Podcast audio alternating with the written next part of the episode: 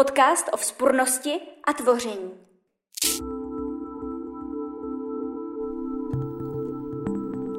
Ahoj, tady Veronika. Vítám vás u dalšího dílu podcastu Trhlina. Dnes se budeme bavit s americkým sociálním antropologem Alexandrem Dunlapem, který obnovitelným zdrojům energie říká fosilní paliva 2.0 a zkoumá metody, jaké používají státy a korporace na potlačení odporu ze strany místních lidí nebo aktivistických kolektivů. Bavit se ale budeme i o tom, jak žít vysněnou budoucnost tady a teď. Můžeš prosím představit, co děláš a jak to souvisí se sociálně ekologickou transformací? Um, yeah, I'm a, I guess I'm trained as a social anthropologist. Ano, jsem sociální antropolog. V určitém smyslu můžete říct, že historie antropologie se zabývá řízením sociální změny určitým směrem nebo její kontrolou. Není tajemstvím, že antropologie, stejně jako mnoho jiných vysokoškolských disciplín, napomáhá státním a koloniálním strukturám v kontrolování obyvatelstva, v naplňování průmyslového a kapitalistického rozvoje. Ale zároveň má antropologie populární reputaci, že zkoumá sociální změnu, spolupracuje s různými skupinami lidí, kteří jsou v předních liních boje proti těžbě přírodních zdrojů, typicky s domorodými lidmi po celém světě. Výhodou trochu je, že jako antropolog nebo antropoložka obvykle pracujete přímo tam, kde se nějaká těžba nebo výstavba infrastruktury odehrává. Takže vidíte hodně těch důsledků, které to má na lidi, pokud jste pozorní, i na přírodu. Ale to záleží na tom, jak se k výzkumu postavíte.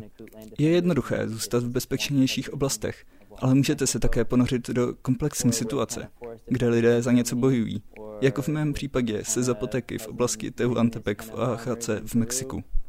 Nebo během obrany lesa v Německu, nebo s různými domorodými zemědělkyněmi a zemědělci v Peru, a v poslední době s různými typy obrany půdy ve Francii, Katalánsku a Španělsku. Zkrátka dělám, co můžu. Snažím se mluvit s lidmi, být pro ně kdekoliv, kde zrovna okupují, nebo se snaží přímo zastavit nějaký megaprojekt. directly trying to stop these things or, or in permanent resistance and conflict against these projects. Publikoval si opravdu hodně článků, ale není mi jasné, kdy si ještě stihl udělat výzkum ve Francii. Yeah, relatively recently. Um, I've been, I was... Nedávno. Žil jsem vzadu, což je zkrátka pro takzvané zóny obrany. Tato se jmenuje La Masada. Je to jedinečné místo, vzdorují tam obřímu transformátoru, který má sloužit jako uzel takzvaného energetického koridoru v Evropě. Na jihu, přímo přes Katalánsko až do Maroka skrze podmorské kabely, což se samozřejmě pojí ještě s jinými konflikty tam. Ale ten koridor vede na všechny světové strany, do Itálie, Německa a dalších částí Francie. Navíc se ještě z Normandie snaží natáhnout podmořské sítě do Irska v jménu mezinárodního propojení obnovitelné energie, což je jen jiný druh šíleného megaprojektu, který spotřebuje hrozně moc zdrojů, ale je ospravedlněn tím, že je to přece na obnovitelné energie. Takže tohle teď zkoumám. And things like this, which is justified under the name of so-called renewable energy.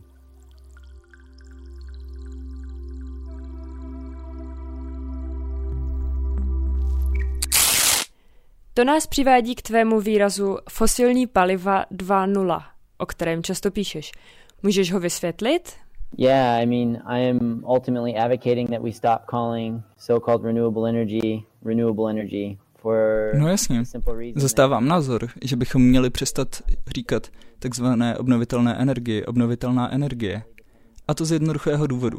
Není to energie obnovitelná, je do značné míry závislá na těžbě a zpracování nerostných surovin, z nich se vyrábí technologie, které takovou energii mohou vyrobit. Ten výraz jsem vymyslel speciálně pro komunikaci se svými kamarády a kamarádkami z aktivismu za klimatickou spravedlnost, kteří pořád opakují mantru, že hlavní problémy jsou fosilní paliva, že to je to, co musíme zastavit. To je samozřejmě pravda. Ale zároveň já osobně pracuji s domorodými lidmi, kteří brání půdu tak, že vezmou mačety, praky nebo brokovnice, aby bojovali proti ohromným obnovitelným projektům, stovky větrných turbín. Myslím, že jsou nesprávně pojmenované.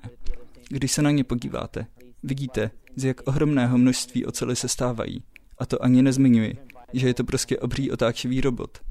To vás vede k otázce, co za součástky v tom vlastně je, z čeho jsou vyrobené? Proč tomu říkám fosilní paliva 2.0 je, že pořád potřebují tu stejnou infrastrukturu. Když se nad tím zamyslíte, zjistíte, že každá nepatrná součást toho, aby ty technologie mohly fungovat, stále stojí na těžbě uhlíku. Musí se vytěžit tuny železné rudy, tuny mědi, na výrobu větrné turbíny je potřeba nikl, kobalt a prvky vzácných zemin. A 97% všech nespracovaných materiálů pro Evropu pochází z Číny. Tam víceméně obětují místní přírodu. Lidé oslavují nízkouhlíkové nebo ekologicky příznivé technologie, ale ty ve skutečnosti v industriálním měřítku jen dál napájejí kapitalistický systém.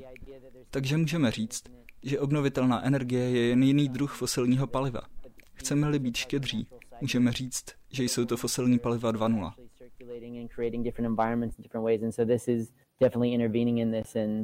needs more work. People need to kind of become more sensitive to their environments and, what, and how they're changing. And given the way that things are mined and that we live in an industrial system in itself, it's clearly the industrial human is very insensitive to their environment in terms of ecosystems and, and quality. A jak může být tento koncept užitečný z pohledu aktivistů a aktivistek za klimatickou spravedlnost? Co je pro tebe tedy radikálně ekologická alternativa? Yeah, I mean, I kind of just want to speak to the first point where we, we need to identify the depth of the problems that we're dealing with. Otherwise, we're dealing with kind of single issue. K té první otázce bych chtěl říct, že nejdřív musíme pochopit celou hloubku problému, se kterým se potýkáme. Jinak se budeme pořád zabývat dílčími věcmi, jako bychom dali náplast na rozšiřující se ránu, která pořád krvácí. To krvácení je změna klimatu, extrémní počasí, přírodní katastrofy, i když těm by se mělo říkat spíš společenské katastrofy, protože jsou způsobené tím, jak jsou společnosti organizovány, kde stojí jaké budovy, jak se lidstvo vyvinulo. Podle mě je extrémně důležité podívat se komplexně na problém technologií a infrastruktury. Jinak se prostě bavíme o nějaké příjemné činnosti mezi tím, co svět hoří. Je důležité se cítit dobře, ale je rozdíl, když se cítíte dobře a zároveň se snažíte i o nějakou větší analýzu a jak ji aplikovat. Pro hodně lidí je to o fosilních palivech. Myslím, že je fakt důležité ukázat, jak je to hluboce propojené a že třeba když lidi mluví o Green New Dealu, tak ten je hodně namířený proti fosilním korporacím, ale zároveň fandí elektromobilům všude a výrobě obnovitelné energie pro jejich napájení. A to je protimluv. Je to spíš vyjednávání s těmi korporacemi, aby přesměrovali svou rostoucí průmyslovou výrobu a aby se postavila spousta nové infrastruktury, ale to znovu znamená novou infrastrukturu, nový trh, nový typ průmyslu, který ve výsledku vede ke stejné environmentální zkáze. Takže takhle k té první otázce.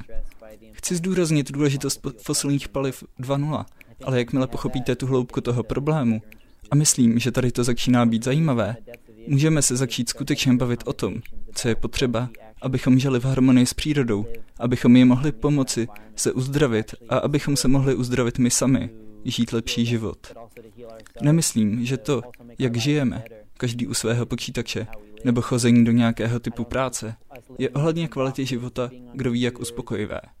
Možná jsme na těchto věcech svým způsobem závislí, hlavně když jsme v práci odměněni a tak máme víc peněz za nějakou práci, co děláme, ale celkově myslím, že se dá ještě hodně zlepšovat na tom, jak své životy žijeme. Třeba jak získáváme jídlo, kvalitní potraviny, vodu to souvisí s ochranou ekosystému. Samozřejmě mají důležitou roli malé komunity nebo mikrotechnologie fosilních paliv 2.0, ve smyslu, že se lidé doslova znovu chopí moci, v každém slova smyslu, že si prosadí takovou ekonomiku, jakou skutečně chtějí.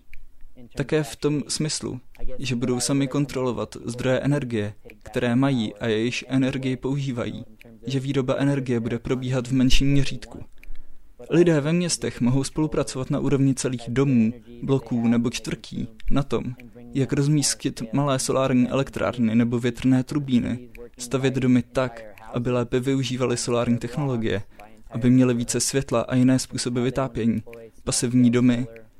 Je to velká výzva, protože dosavadní infrastruktura je pro udržení tepla hodně neefektivní. Energetická účinnost je reálný problém, ale stává se ještě složitějším, protože se hodně problémů řeší digitálně a takzvanými smart technologiemi, které sebou nesou závažné implikace, možnosti větší sociální kontroly, a to je děsivé. A zároveň i tyto technologie jsou spojeny s těžbou a environmentální destrukcí. Rozhodně tedy potřebujeme být více energeticky efektivní, ale musíme zůstat také extrémně kritičtí k digitálním technologiím, zjišťovat, odkud pocházejí, jak se vyrábějí a hlavně, jak dlouho vydrží a co se s nimi stane, až budou vyřazeny z provozu? Vyhodí se na otřesné skládky elektroodpadu? Jediné řešení je, že lidé opět převezmou kontrolu nad svými životy, nad místy, kde žijí. A to znamená, že musí vytvořit kontrainfrastruktury. Třeba když se lidé rozhodnou, že nechtějí mít před domem nebo v nějakém jiném místě silnici. Místo toho se tam budou starat o půdu, vytvářet zahrady.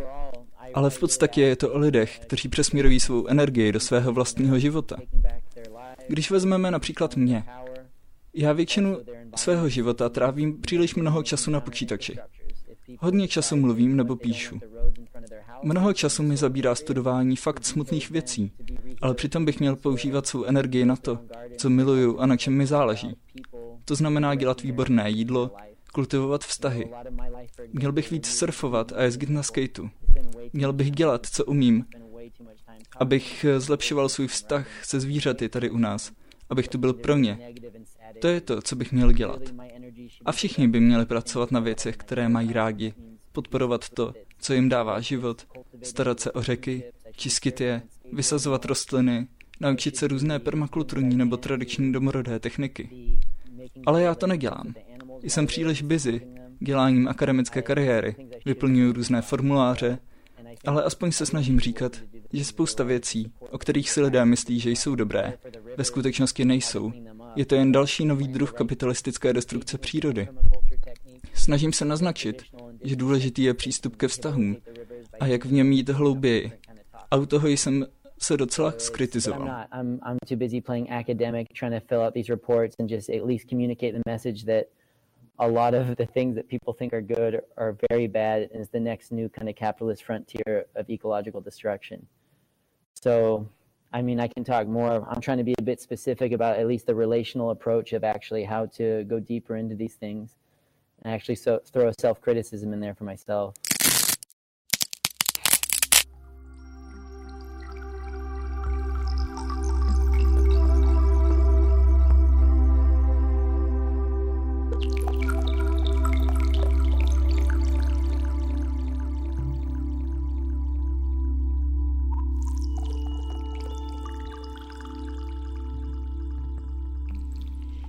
Mm, jak jsi zmínil ty smutné věci, um, našla jsem článek na serveru iuhlí.cz, který je sponzorovaný fosilními firmami, kde používají přesně tvoje argumenty proti obnovitelným zdrojům a dokonce tě tam i citují.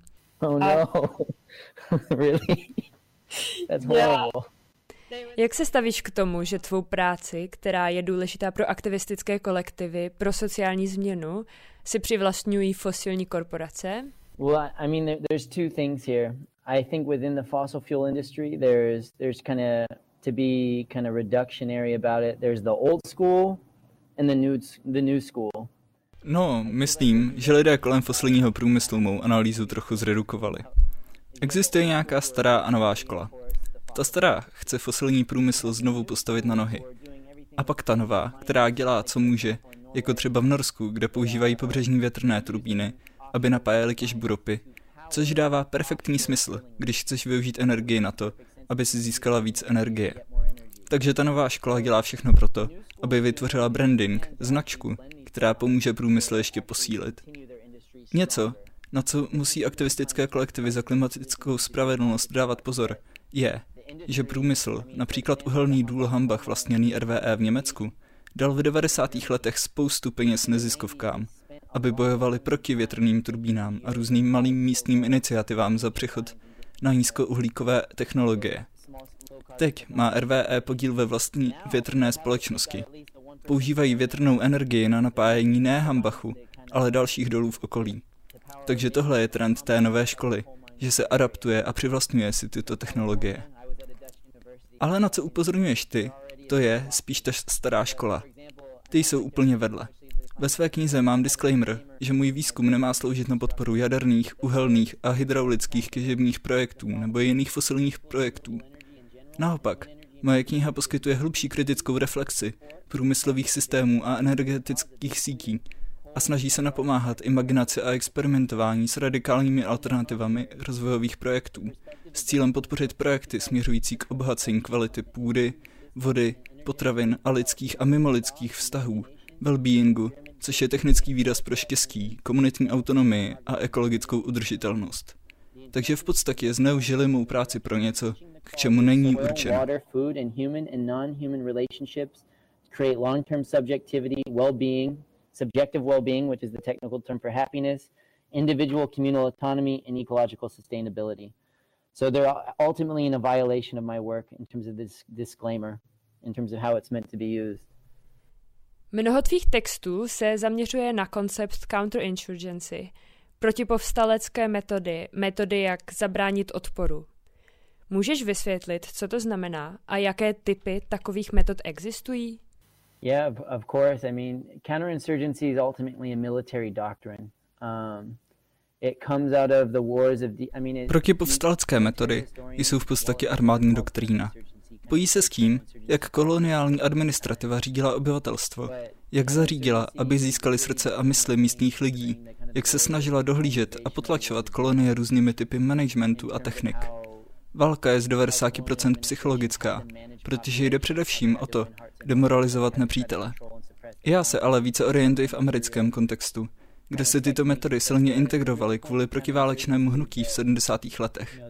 Mnoho těchto principů a myšlenek o tom, že nemůžete vymítit konflikt, ale můžete se naučit, jak ho mít pod kontrolou v nějaké udržitelné fázi, pomalu přijala za své policie. Od té doby se zmilitarizovala. Mají teď SWAT týmy a více ozbrojených složek. A na druhé straně, teď existuje více věcí, jako je policejní služba veřejnosti a tyto nové politické iniciativy. Snaží se s vámi mluvit, aby zabránili tomu, že se kvůli nějakým životním potížím více zradikalizujete. Takže myšlenka protipovstaleckých metod spočívá jednak ve větší militarizaci a vystupňování výkonné moci na jedné straně, ale také vidíte vznik spousty různých neziskovek a expertních skupin. Tenhle typ přátelských tváří od vlády a různých jiných organizací, které se o to snaží. Snaží se udělat různá společenská hnutí méně nebezpečná a snáze kontrolovatelná. Vytvořil jsem typologii násilí, kde jsou různé tvrdé a měkké protipovstalecké metody. Ty tvrdé jsou bytí a vraždy.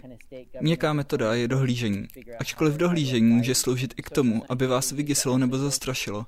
Dostalo se vám do hlavy drony, helikoptéry, někdo, kdo tě sleduje, nebo někdo, kdo ti pronikne domů. Záleží v jaké si zemi. Ale ten měkký dohled je skrytý. Když někoho potají monitorují, aby ho mohli z něčeho obvinit. Když už o tom mluvíme, je taky hodně důležité nezačít být paranoidní.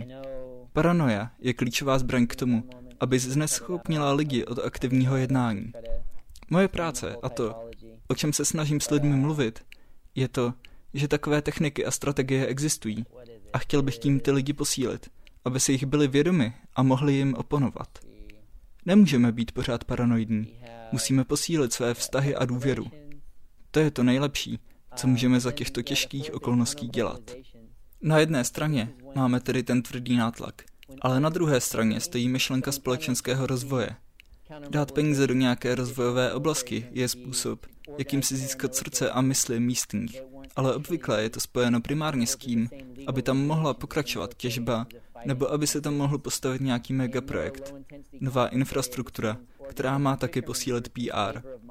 V televizi a novinách běží psychologická kampaň, která lidem sděluje určitou message. Dalším způsobem protipovstaleckých metod je kontramobilizace. Na místě méně intenzivního konfliktu, to znamená třeba organizovat rybářské skupiny na podporu dolů nebo na podporu větrného parku. Spočívá to prostě v mobilizaci opozičních skupin, aby podporovali různé projekty. Snaží se vytvořit takovou grassrootovou opozici. Pak ještě existuje greenwashing, což je používání environmentální etiky, environmentálního marketingu nebo environmentálních věd tak, aby propagovali různé těžební projekty. Třeba důl Hambach je skvělým příkladem. Tam máte lesní okupaci, která se staví na odpor proti tomu dolu. Ale na druhé straně, doslova přímo naproti lesa, máte vyhlídku na lom, kam přijdete a můžete se podívat na ty obří stroje, na celý lom, je tam dětské hřiště a malé golfové hřiště a taky bar. Můžete si to tam pronajmout a uspořádat večírek.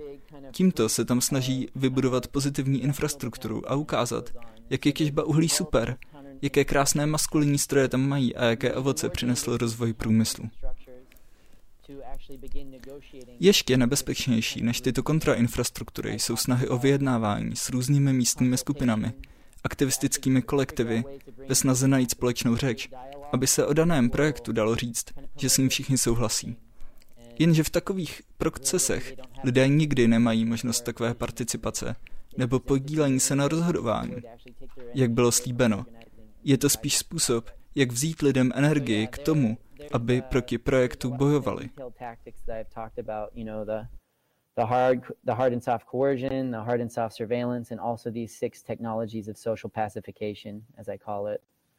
And I can link it to the article where this is from.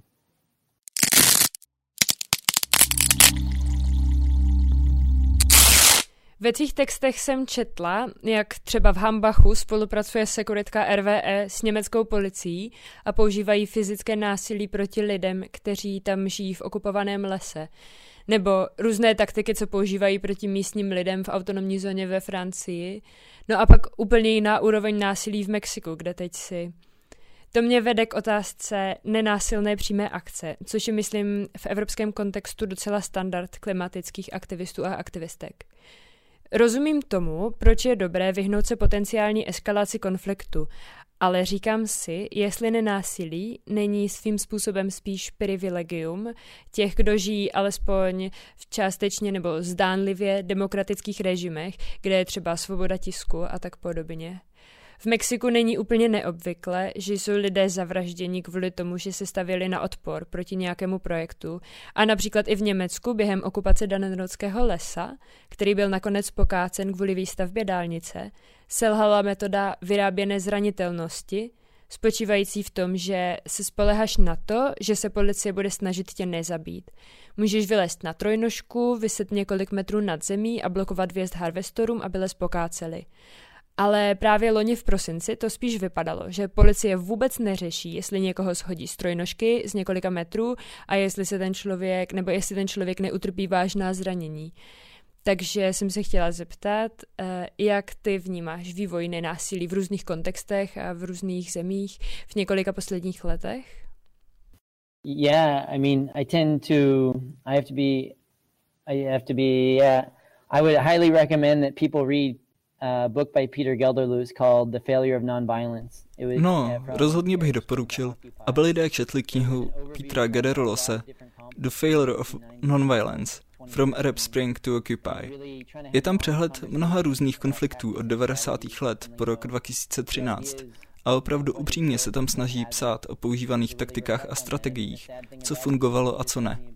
Smutné na tom je, že někdy v letech 98 99 v Oregonu, v místě, kde jsem tehdy žil, jsme vedli úplně ty stejné rozhovory. Mluví se o tom vlastně celá století a úplně nejsmutnější je, že to lidi hrozně rozděluje. Myslím, že nejzásadnější je, aby si lidi řekli, co je ten největší problém a proč vlastně bojují. Proč se do něčeho zapojili? Co je cílem? Je to spíše o tom, aby někam zapadli, našli nějaký smysl existence?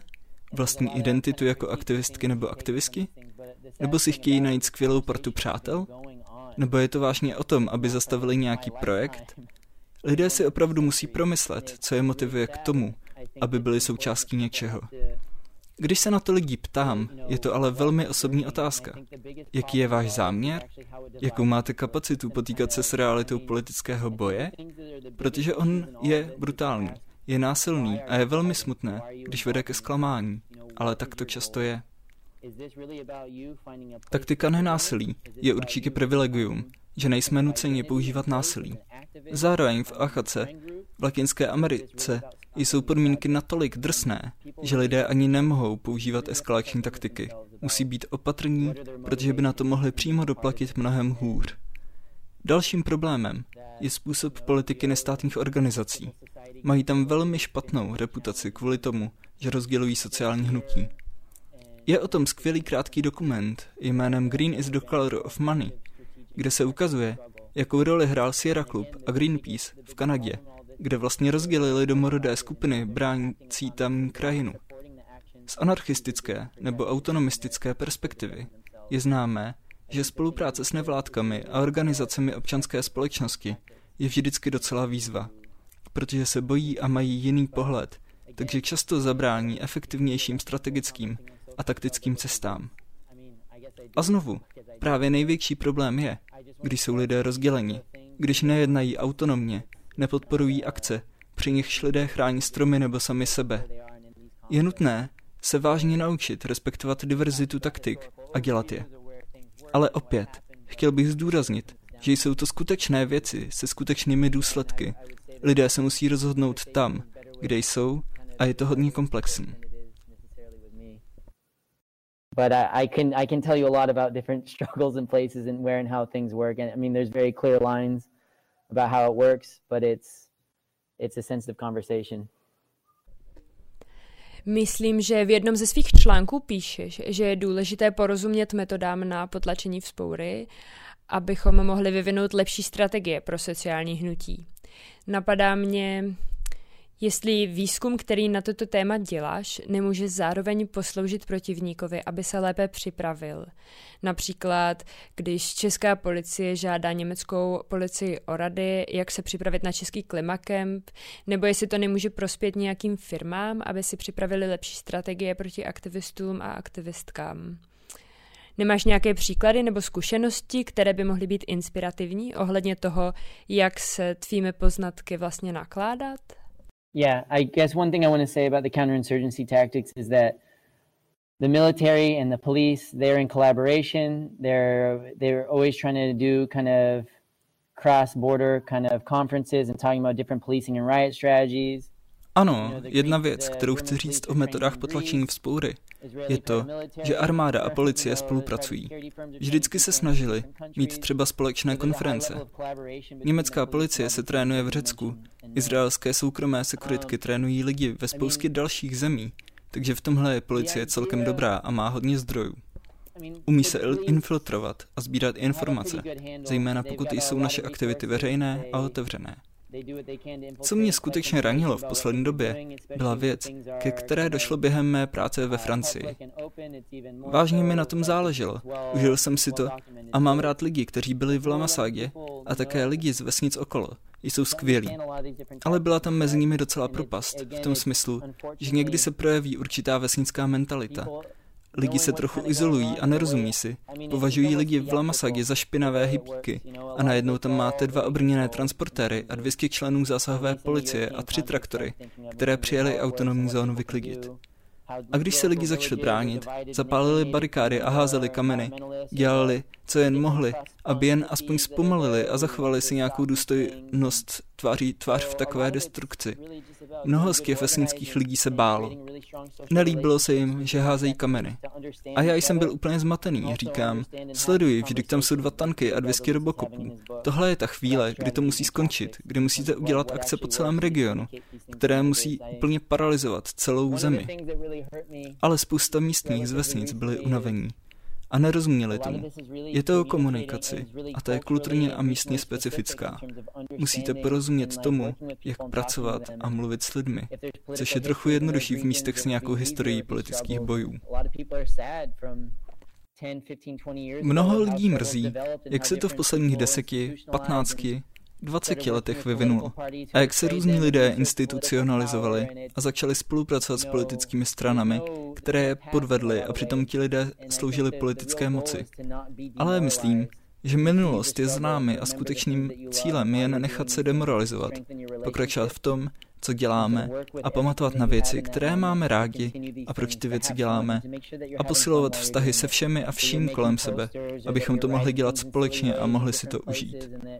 Navzdory stresu, který zažíváte během toho, co za něco bojujete, je potřeba si užít, že zastavujete něco destruktivního a chráníte to, co milujete. Jediné, co vám já můžu dát, je popis metod, které firmy používají, abyste je vy mohli zastavit dřív, než se stanou. Abyste je mohli předvídat a nenechat je vás rozdělit nebo zmást, když přijdou. Velká část mé práce je věnovaná tomu, abyste nebyli zmatení na hodinových nebo celodenních plánech, která všechny odradí od toho, aby se do něčeho zapojili, abychom mohli minimalizovat čas strávený meetingy.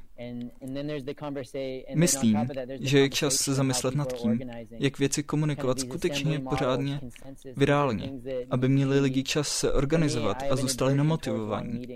Lidi přece umí komunikovat i jinými způsoby, než sezením v kroužku a hlášením se do diskuze. To ale ještě musíme vyvinout.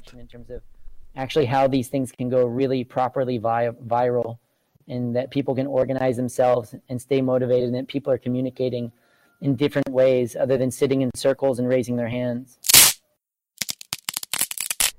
Mm, Chci se ještě posunout k poslední části, která by měla ukazovat inspirativní perspektivu do budoucna. Jak by podle tebe měla vypadat utopie? We should remember every day how we should be living. You know, part of my my my life or my own personal struggle is that like I already said, I spend a lot of time in front of a computer, I spend a lot of time talking. Každý den bychom měli myslet na to, jak bychom měli žít. Můj osobní boj je, jak už jsem řekl, že trávím hodně času na počítači. Strávím hodně času mluvením, ale měl bych trávit víc času se stromy a kočkami, pěstovat si vlastní potraviny a vařit z nich to nejlepší jídlo, co pak můžu sdílet s lidmi a u toho se s nimi bavit o tom, jak ochráníme ty krásné věci, co jsme udělali, a jak zajistíme, že voda zůstane čistá. Měl bych trávit víc času surfováním a takovými věcmi. Měli bychom vymyslet, jak budeme žít. Bez peněz je to těžké, jak žít s půdou a jak ji ochránit, jak žít samozásobitelsky, takže být co nejméně závislý na systému a pak ještě dělat všechno možné, abys nedovolil systému brát a ničit to, co miluješ, ať už je to přátelství, zvířata, stromy, cokoliv si vzpomeneš. A když jsi v přírodě, mysli na to, aby se s ní co nejvíc propojila. Ať už surfuješ, nebo jsi v horách, nebo děláš nějaké jiné zábavné věci. To mě trochu vrací k mé kritice takzvané aktivistické kultury, protože to je často o mítinzích a plánech, kde se řeší, kdo má o čem jakou představu. Ale podle mě se musíme nejdřív ujistit, že žijeme své životy naplno. A pak, až můžeme být efektivní v tom, co můžeme dělat. Důležité je, jak žijeme a jak se vztahujeme jeden ke druhému a k věcem kolem nás. No a taky obecně. Mikrosystémy na obnovitelnou energii, taky cokoliv, co můžete udělat pro zastavení šíření toxického odpadu, starat se o půdu, kompostovat, surfovat, jezdit na skateu, cvičit jogu, starat se o své zdraví a blaho, užívat si činnosti, které děláte. Do yoga, take care take care your health and well-being and and have fun in the actions that you're taking.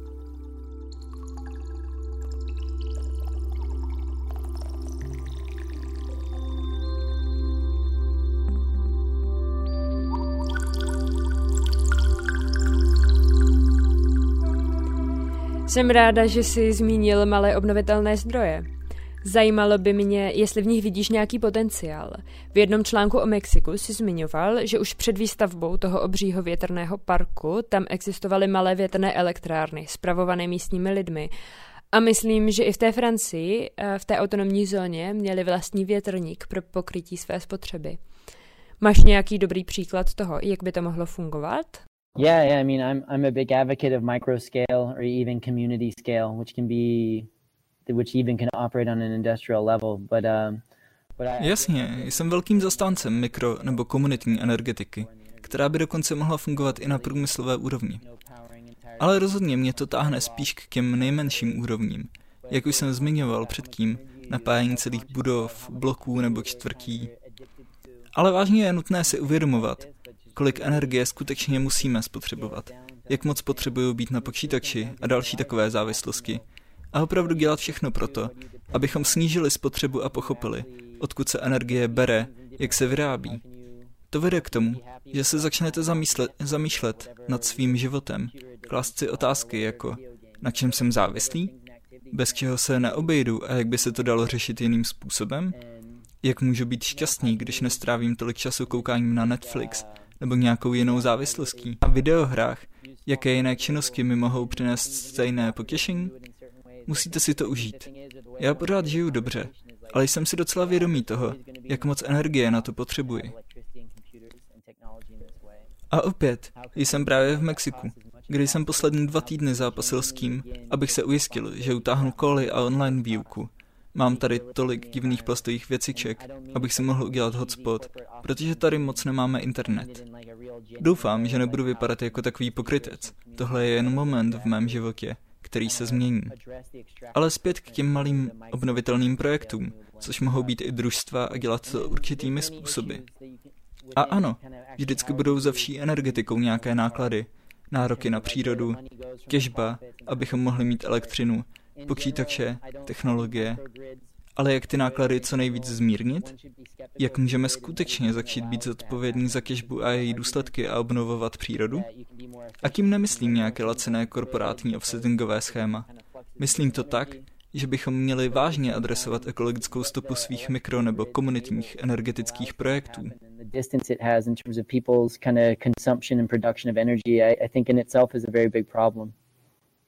Máš nějakou zkušenost, kdy jsi zažil solidaritu, utopii, něco, co pro tebe bylo opravdu smysluplné v kontextu tvého výzkumu během posledních měsíců?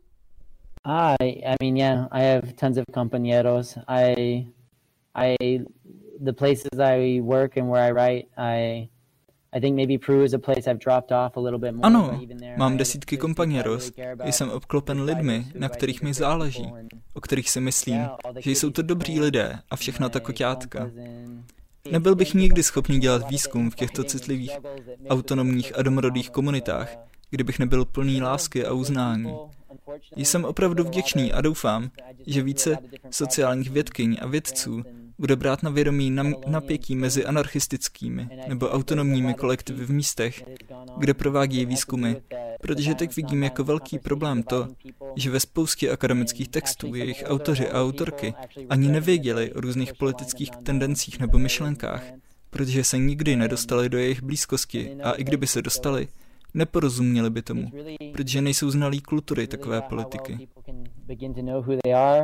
Why they're doing the things they are and uh, having more strategic and kind of tactical questions of actually how to stop these projects and how to communicate that we need to actually live better with our environment and begin improving the water and food quality and our relationships and the animal relationships where we live.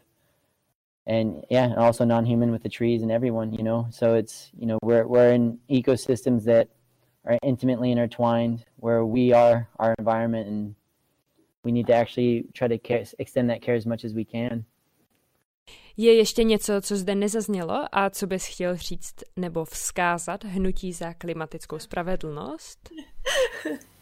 no, no thanks. I, I think I said everything I need to say really. I just uh... Myslím, že jsem řekl všechno, ale ještě bych připomněl, že posledních pět, šest let se snažím mluvit hlavně o hloubce problému technologií fosilních paliv 2.0 a že bychom je tak měli i označovat a rozumět tomu, že když bude těžební technika poháněná elektřinou, Není to řešení. Pořád to není udržitelné. Přál bych si, aby si to lidé zvnitřnili a pokračovali tak ve svých bojích a u toho přemýšleli nad tím, jak lépe komunikovat a jak v podstatě zůstat nebezpečnými a zároveň si to užít a udělat všechno pro to, aby zastavili tuhle infrastrukturu od požírání planety. Try to communicate better and just ultimately stay more dangerous and have as much fun as possible and to to do the best they can at, at stopping ultimately this infrastructure from consuming the earth and the habitats that we live in and ultimately poison all of us, whether mentally or also toxologically in our body.